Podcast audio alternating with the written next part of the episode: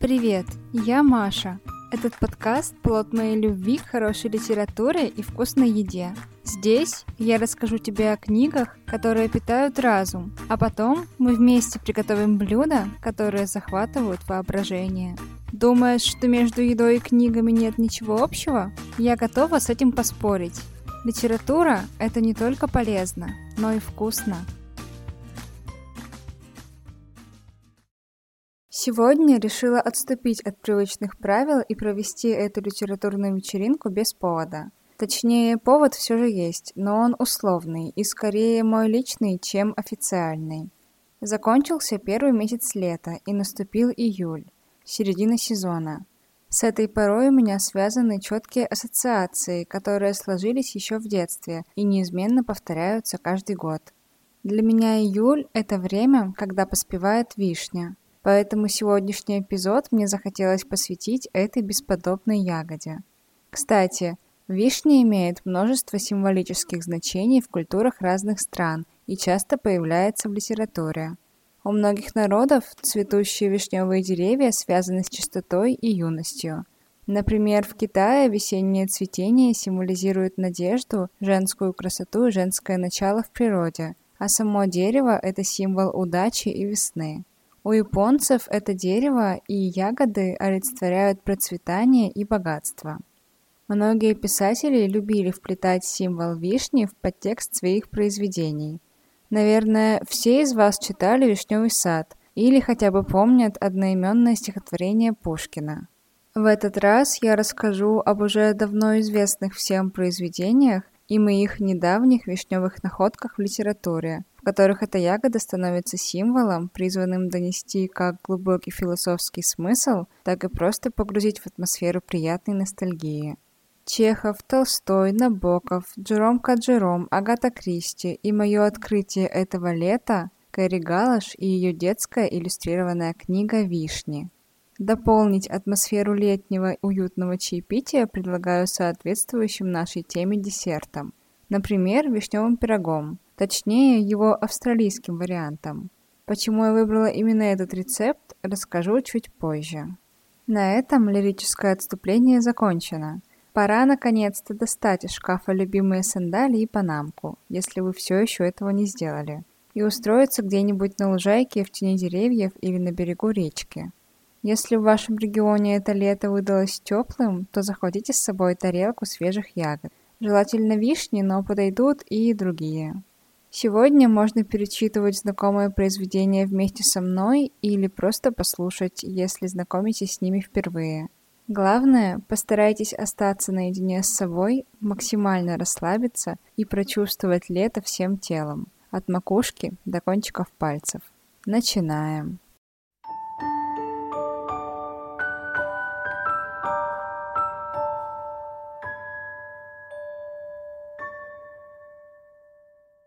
Вишня появляется в произведениях многих русских писателей и поэтов. В литературе это знаковое дерево и ягода часто символизируют любовь и нежность, брак или союз влюбленных. Вишня нередко соотносится с красивой молодой девушкой, а вишневый сад в песенном творчестве – любимое место для романтических прогулок. Как дерево, приносящее цветы раньше, чем листья, Вишня символизирует то, что человек рождается в этом мире нагим, и нагим же его принимает земля. Вот такая разная символика. Вспомните самую известную пьесу Чехова «Вишневый сад». Вишня упоминается тут не просто так, даже несмотря на безмерную любовь писателя к этой ягоде. Символический подтекст «Вишневого сада» огромен, и для каждого персонажа пьесы это место имеет свое значение. Этот сад был с ними всю жизнь, в детстве, в юности и в зрелые годы. Он – неотъемлемая часть их реальности, без которой она просто невозможна. «Извините, какая чепуха!» – воскликнул Гаев. «Я вас не совсем понимаю, Ермолай Алексеевич», – ответила Любовь Андреевна. «Вы будете брать с дачников самое малое по 25 рублей в год за десятину. И если теперь же объявите, то я ручаюсь чем угодно. У вас до осени не останется ни одного свободного клочка. Все разберут. Одним словом, поздравляю, вы спасены. Местоположение чудесное, река глубокая.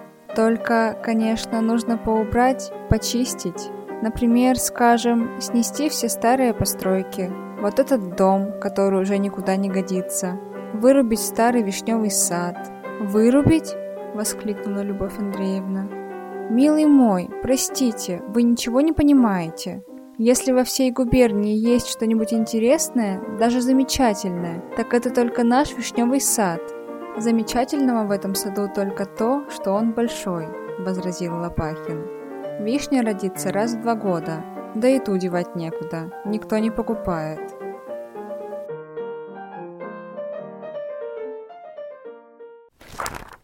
Помимо философского аспекта, тут важен и вполне бытовой.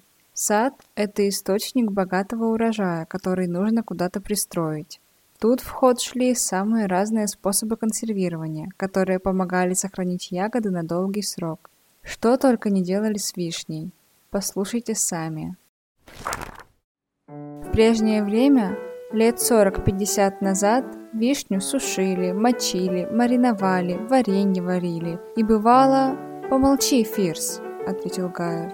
И бывало, сушеную вишню вазами отправляли в Москву и в Харьков, продолжил Фирс. Денег было, и сушеная вишня тогда была мягкая, сочная, сладкая, душистая. Способ тогда знали. А где же теперь этот способ? Спросила Любовь Андреевна. Забыли, ответил Фирс. Никто не помнит.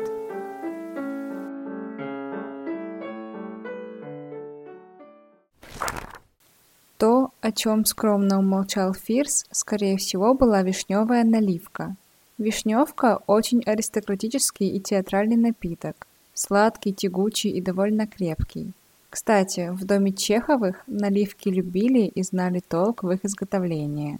Вишня – это почти фетиш русских писателей. Даже и без чеховского вишневого сада желающих воспеть эту ягоду нашлось предостаточно – Тургенев в романе «Вешние воды» тоже не оставил ее без внимания. Джема сидела на скамейке близ дорожки и из большой корзины, наполненной вишнями, отбирала самые спелые на тарелку. Солнце стояло низко, был уже седьмой час вечера, и в широких косых лучах, которыми оно затопляло весь маленький садик госпожи Розелли, было больше багрянца, чем золота. Изредка, чуть слышно и словно не спеша, перешептывались листья, да отрывисто жужжали, перелетывая с цветка на соседний цветок запоздалые пчелы. Да где-то ворковала горлинка, однообразно и неутомимо.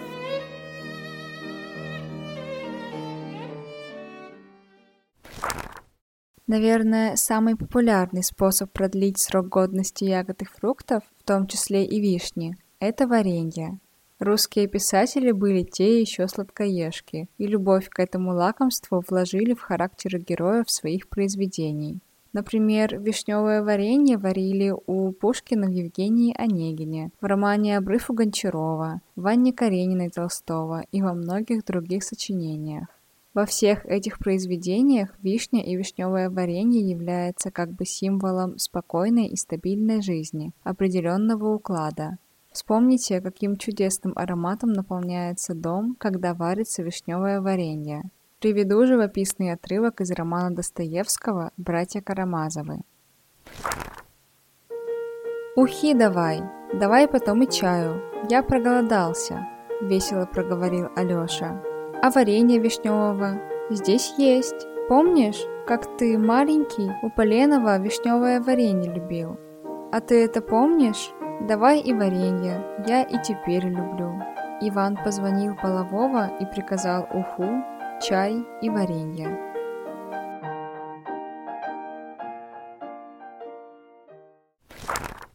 Нередко в литературном творчестве русских писателей и поэтов вишня упоминается как символ любви, романтики и наслаждения – Пушкин в стихотворении «Вишня» описал любовь пастушки и пастуха, которая настигла их под деревом, усыпанным спелыми сладкими вишнями. Набоков писал о поцелуях любимой, вкус которых был как у кофе и вишни. А цветущие деревья не раз появлялись в его антиутопическом романе под знаком незаконно рожденных.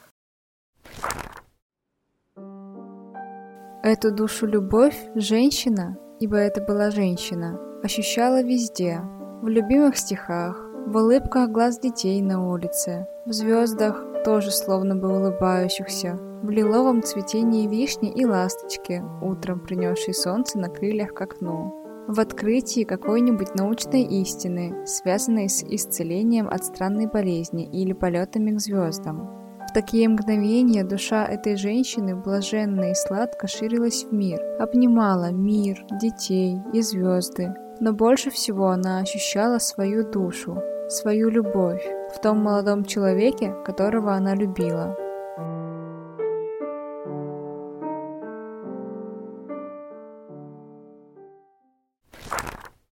Романтическая любовь с вишней и с разными вариантами ее приготовления случилась не только у русских классиков, но и у зарубежных авторов. Помимо различных заготовок на зиму, в кулинарии найдется немало рецептов с вишней печенье, пирожные, торты и самые немыслимые десерты. Но наиболее распространенный вариант вишневой выпечки все-таки пироги. Например, английская королева детективов Агата Кристи в своей биографии вспоминала воскресные завтраки в доме у тетушки. Обильные угощения были в порядке вещей, а вишневый пирог неизменно появлялся на столе.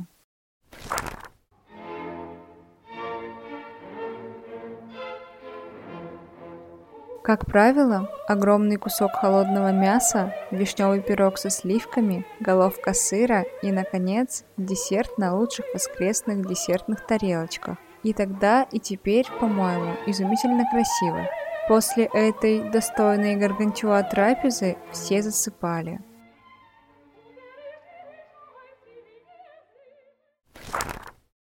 Свой вариант вишневого пирога отведали и герои повести Джерома К. Джерома «Трое в лодке, не считая собаки». Незамысловатая выпечка стала неплохим десертом после весьма оригинального ирландского рагу.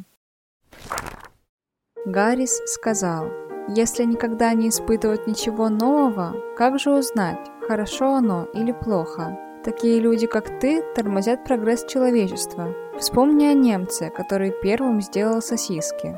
Наше ирландское рагу имело большой успех. Я, кажется, никогда ничего не ел с таким удовольствием.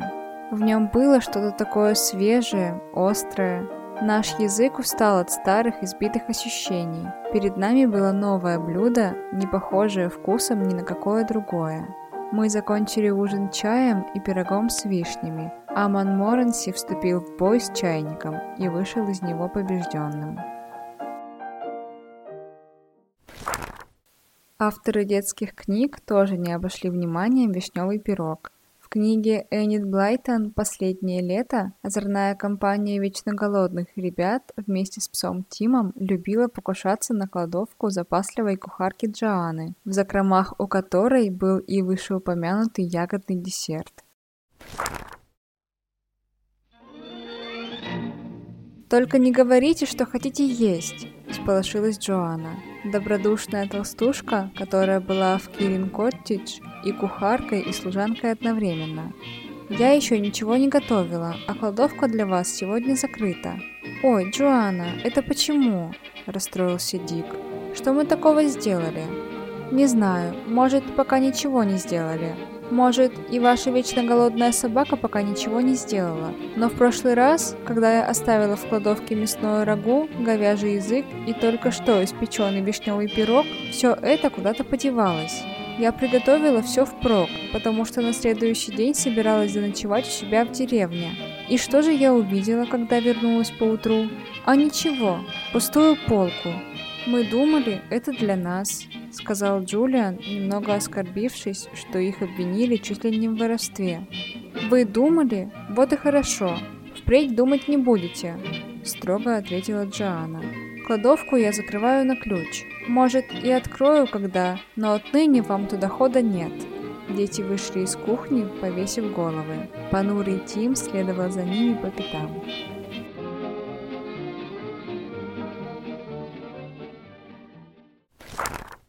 Несомненно, вишня является популярным среди писателей символом. Упоминаний о ней в литературе так много, что перечислять можно бесконечно. Появление вишни в произведении почти всегда придает тексту оттенок ностальгии. Вишня связана с воспоминаниями о беззаботном детстве, о романтической юности и первой любви. Неудивительно, что эта ягода продолжает появляться и в работах современных писателей, в особенности у авторов детских книг.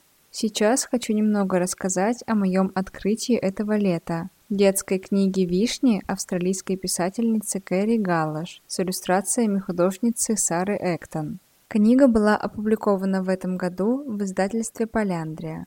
Кэрри Галлаш – детская писательница, живет в собственном доме на юге Австралии. Кроме творчества, больше всего она любит заниматься садом. Природа – это ее главный источник вдохновения. Именно там она находит идеи для своих уютных историй. Литературным дебютом писательницы стала книга «Стишки и набивка», тоже проиллюстрированная Сарой Эктон. Книга получила особое упоминание Совета по детской книге Австралии в 2018 году. У иллюстратора Сары Эктон, помимо двух работ в составе с Галлаш, вышло уже более десяти детских произведений. Сара выросла в Англии. С детства любила рисовать, особенно людей и разных фантастических животных. Она обучалась изобразительному искусству в Лондоне и получила степень бакалавра в области изящных искусств, а после стала учителем рисования. Прежде чем окончательно переехать с семьей в Австралию, Эктон некоторое время прожила в Новой Зеландии. Частые переезды сформировали в художнице насмотренность, наблюдательность и бережное отношение к мелочам, которые она теперь переносит в свои иллюстрации. История Кэрри Галлаш и Сары Эктон стала для меня неожиданной и очень приятной находкой. В последнее время в поисках идей для эпизодов подкаста я все чаще обращаюсь к книгам для детей. Детские писатели нередко переносят свои воспоминания на страницы произведений, и многие из этих воспоминаний связаны с домом, близкими, уютом и, конечно же, с едой. И вот, случайно наткнувшись на вишни, я вдохновилась и решила сделать этот вишневый выпуск. «Вишни» — это детская книга с картинками и больше предназначена для того, чтобы ее разглядывать. Текста в ней совсем немного, но сюжет присутствует и развивается. На протяжении нескольких страниц герои рыбачат на реке, купаются в пруду и прыгают в воду с тарзанки, устраивают пикники, наблюдают за звездами и ждут, когда поспеют вишни, чтобы сказать «а теперь пора есть». Каждое слово подобрано так точно, что за несколько строчек текст погружает в атмосферу уютного лета в деревне у бабушки, дарит ощущение безмятежности и просто очаровывает. Лиричная, по-настоящему летняя и умиротворяющая, эта история не столько об ожидании урожая сладких и сочных ягод, а скорее о том, что происходит с героями на протяжении всего этого времени. Спокойные, теплые солнечные дни наполнены драгоценными моментами, проведенными с близкими. Вместе загадать желание на божью коровку, запустить воздушного змея, устроить гонки на тележках, съесть мороженое, искупаться в реке и полюбоваться ночным небом. Трогательное мгновение безмятежного детства, где нет проблем, Разве что дождаться, когда, наконец, можно будет полакомиться вишней. Наверняка и у вас есть собственные летние ритуалы, связанные с теплыми воспоминаниями, которые вы бережно храните в памяти, а может и повторяете каждый год. Впервые прогуляться босиком по траве, съесть первое за это лето мороженое или приготовить холодный чай с мятой и лимоном. Не спать всю ночь, чтобы встретить рассвет, и хотя бы раз за все лето заночевать в палатке, чтобы увидеть падающие звезды. Эти воспоминания остаются с нами на всю жизнь. Недаром Кэрри Галлаш и Сара Эктон посвятили книгу своим близким в знак искренней благодарности за чудесные воспоминания и светлую ностальгию. Для меня эта книга как медитация, Устроишься в мягком пуфе на балконе, неспешно разглядываешь картинки и пытаешься прочувствовать каждую строчку, вызвать в голове образы из детства, немного погрустить и поностальгировать, ощутить уют, тепло и умиротворение. Идеальная история для весенне-летнего чтения, которая напомнит о том, как важно хотя бы иногда замедляться и ценить время, проведенное с родными. Кстати, на сайте Поляндрии доступно превью книги, Можно посмотреть и полистать несколько первых страниц и оценить творчество ее создателей. Ссылки на сайт и соцсети Поляндрии оставлю в описании к этому эпизоду. Но сейчас, после такого уютного чтения, самый подходящий момент для того, чтобы устроить чаепитие с кусочком вишневого пирога. Благодарность Кэрри Галлаш и Саре Эктон за самую уютную историю моего лета я решила выбрать австралийский вариант этого десерта. Переместимся на кухню и приготовим кокосовый плецок с вишнями.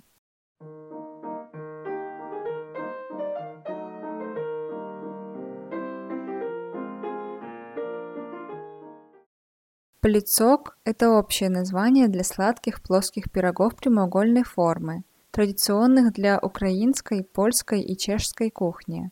Он может быть и тортом, и пирогом, и кексом, и обычно всегда многослойный. Перед подачей его разрезают на порционные кусочки. Вариантов приготовления этого пирога бесчетное количество. Тесто для пляцка может быть разным – бисквитным, дрожжевым или песочным. Например, в некоторых рецептах выпекается высокий пышный бисквит, который затем разрезается на несколько коржей. Каждый из них промазывается повидлом или джемом, а сверху пирог поливается глазурью или шоколадом. При другом способе приготовления пляцка выпекаются несколько отдельных коржей, которые затем перекладываются начинкой. Для начинок используют орехи, мак, фрукты или сухофрукты. Таких прослоек может быть до 5, в зависимости от глубины формы. Еще один вариант тоже предполагает выпечку отдельных коржей, но начинка добавляется непосредственно в само тесто. Например, грецкие орехи, семечки, чернослив, изюм или сушеная вишня. Затем каждый корж промазывается масляным или заварным кремом, или повидлом. В общем, пространство для кулинарных экспериментов тут огромное. Рецепт пирога по случаю нашей сегодняшней вечеринки я нашла в кулинарной книге Primrose Bakery Christmas, написанной британским кондитером и владелицей пекарни Primrose Bakery Мартой Свифт. Этот вариант пляцка автор выдумала сама, вдохновившись необычным вкусом Cherry Ripe, известного австралийского шоколадного батончика с кокосом и вишней. Поскольку я поклонник вкусового тандема вишни и шоколада, то просто не могла не попробовать этот пирог. Правда, я несколько изменила рецепт. В оригинале используются консервированные вишни, но мне они показались приторно-сладкими и с химическим привкусом. Поэтому я заменила их на обычную замороженную вишню и просто прогрела в сотейнике с сахаром, чтобы избавиться от лишнего сока. Если у вас есть возможность, можно взять свежие ягоды. Но нашему региону в этом году не повезло с летом, поэтому я использовала замороженные ягоды из запасов моей морозилки, собранные еще прошлым летом в огороде у бабушки. Нижний слой пирога за счет двойного запекания получается довольно сухим и плотным и напоминает шоколадный коржик. Главное вовремя достать его из духовки, чтобы не пересушить. После первого запекания внутри он должен оставаться влажным, так как потом будет еще допекаться. Проверить готовность можно зубочисткой или деревянной шпажкой.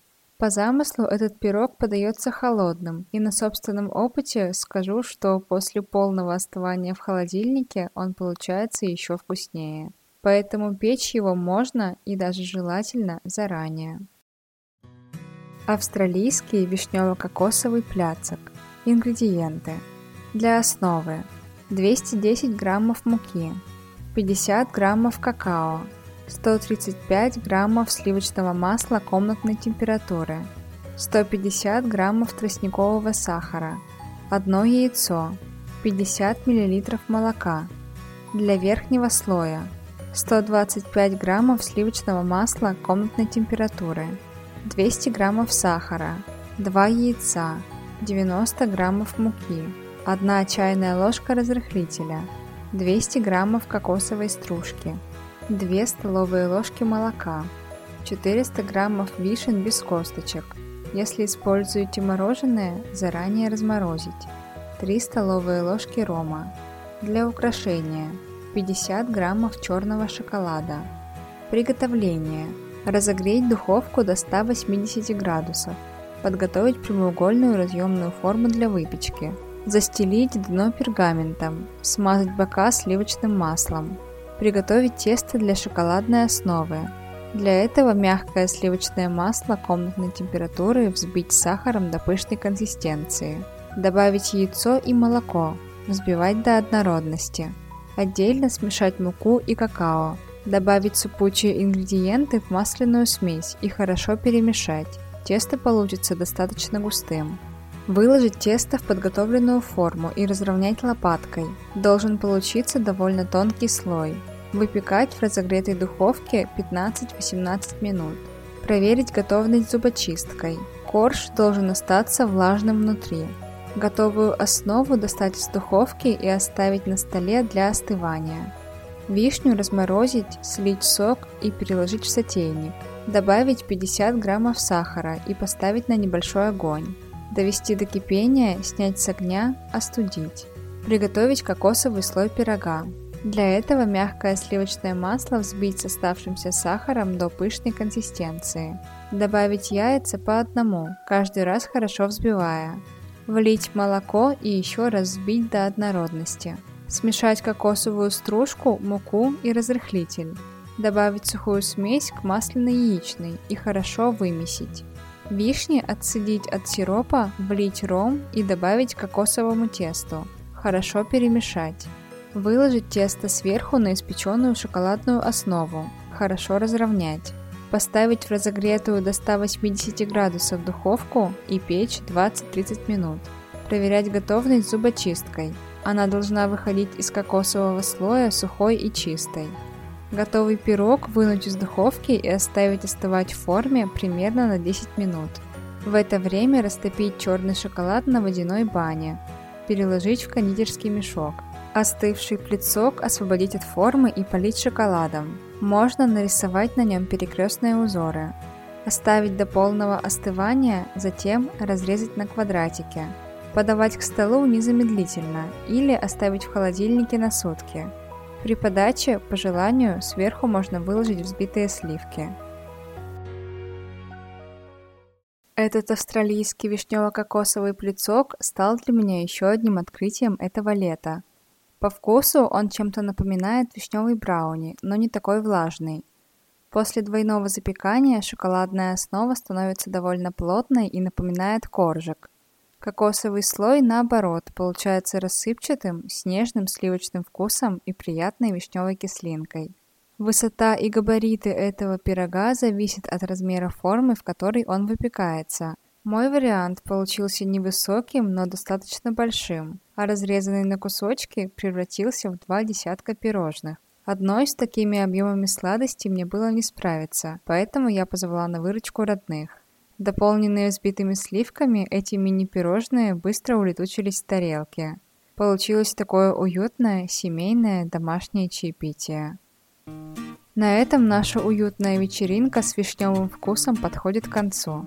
Этот выпуск я готовила с огромным удовольствием и получила от него массу приятных эмоций.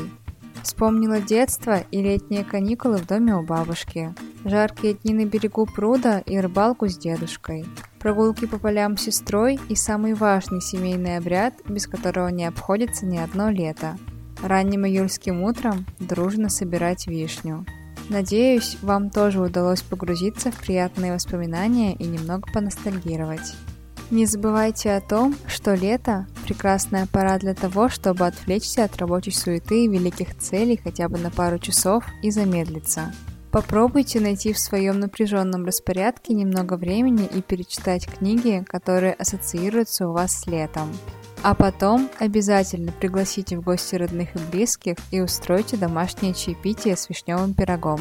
Если вам понравился этот эпизод, то не забудьте поставить оценки в подкастных приложениях и оставить отзыв. Не стесняйтесь поделиться ссылкой с теми, кому подкаст «Книги со вкусом» тоже может быть интересным. Буду благодарна за любую помощь и поддержку. Еще напоминаю, что у подкаста есть замечательный телеграм-канал. Там я выкладываю рецепты литературных блюд, чтобы вы смогли воспроизвести их на своей собственной кухне.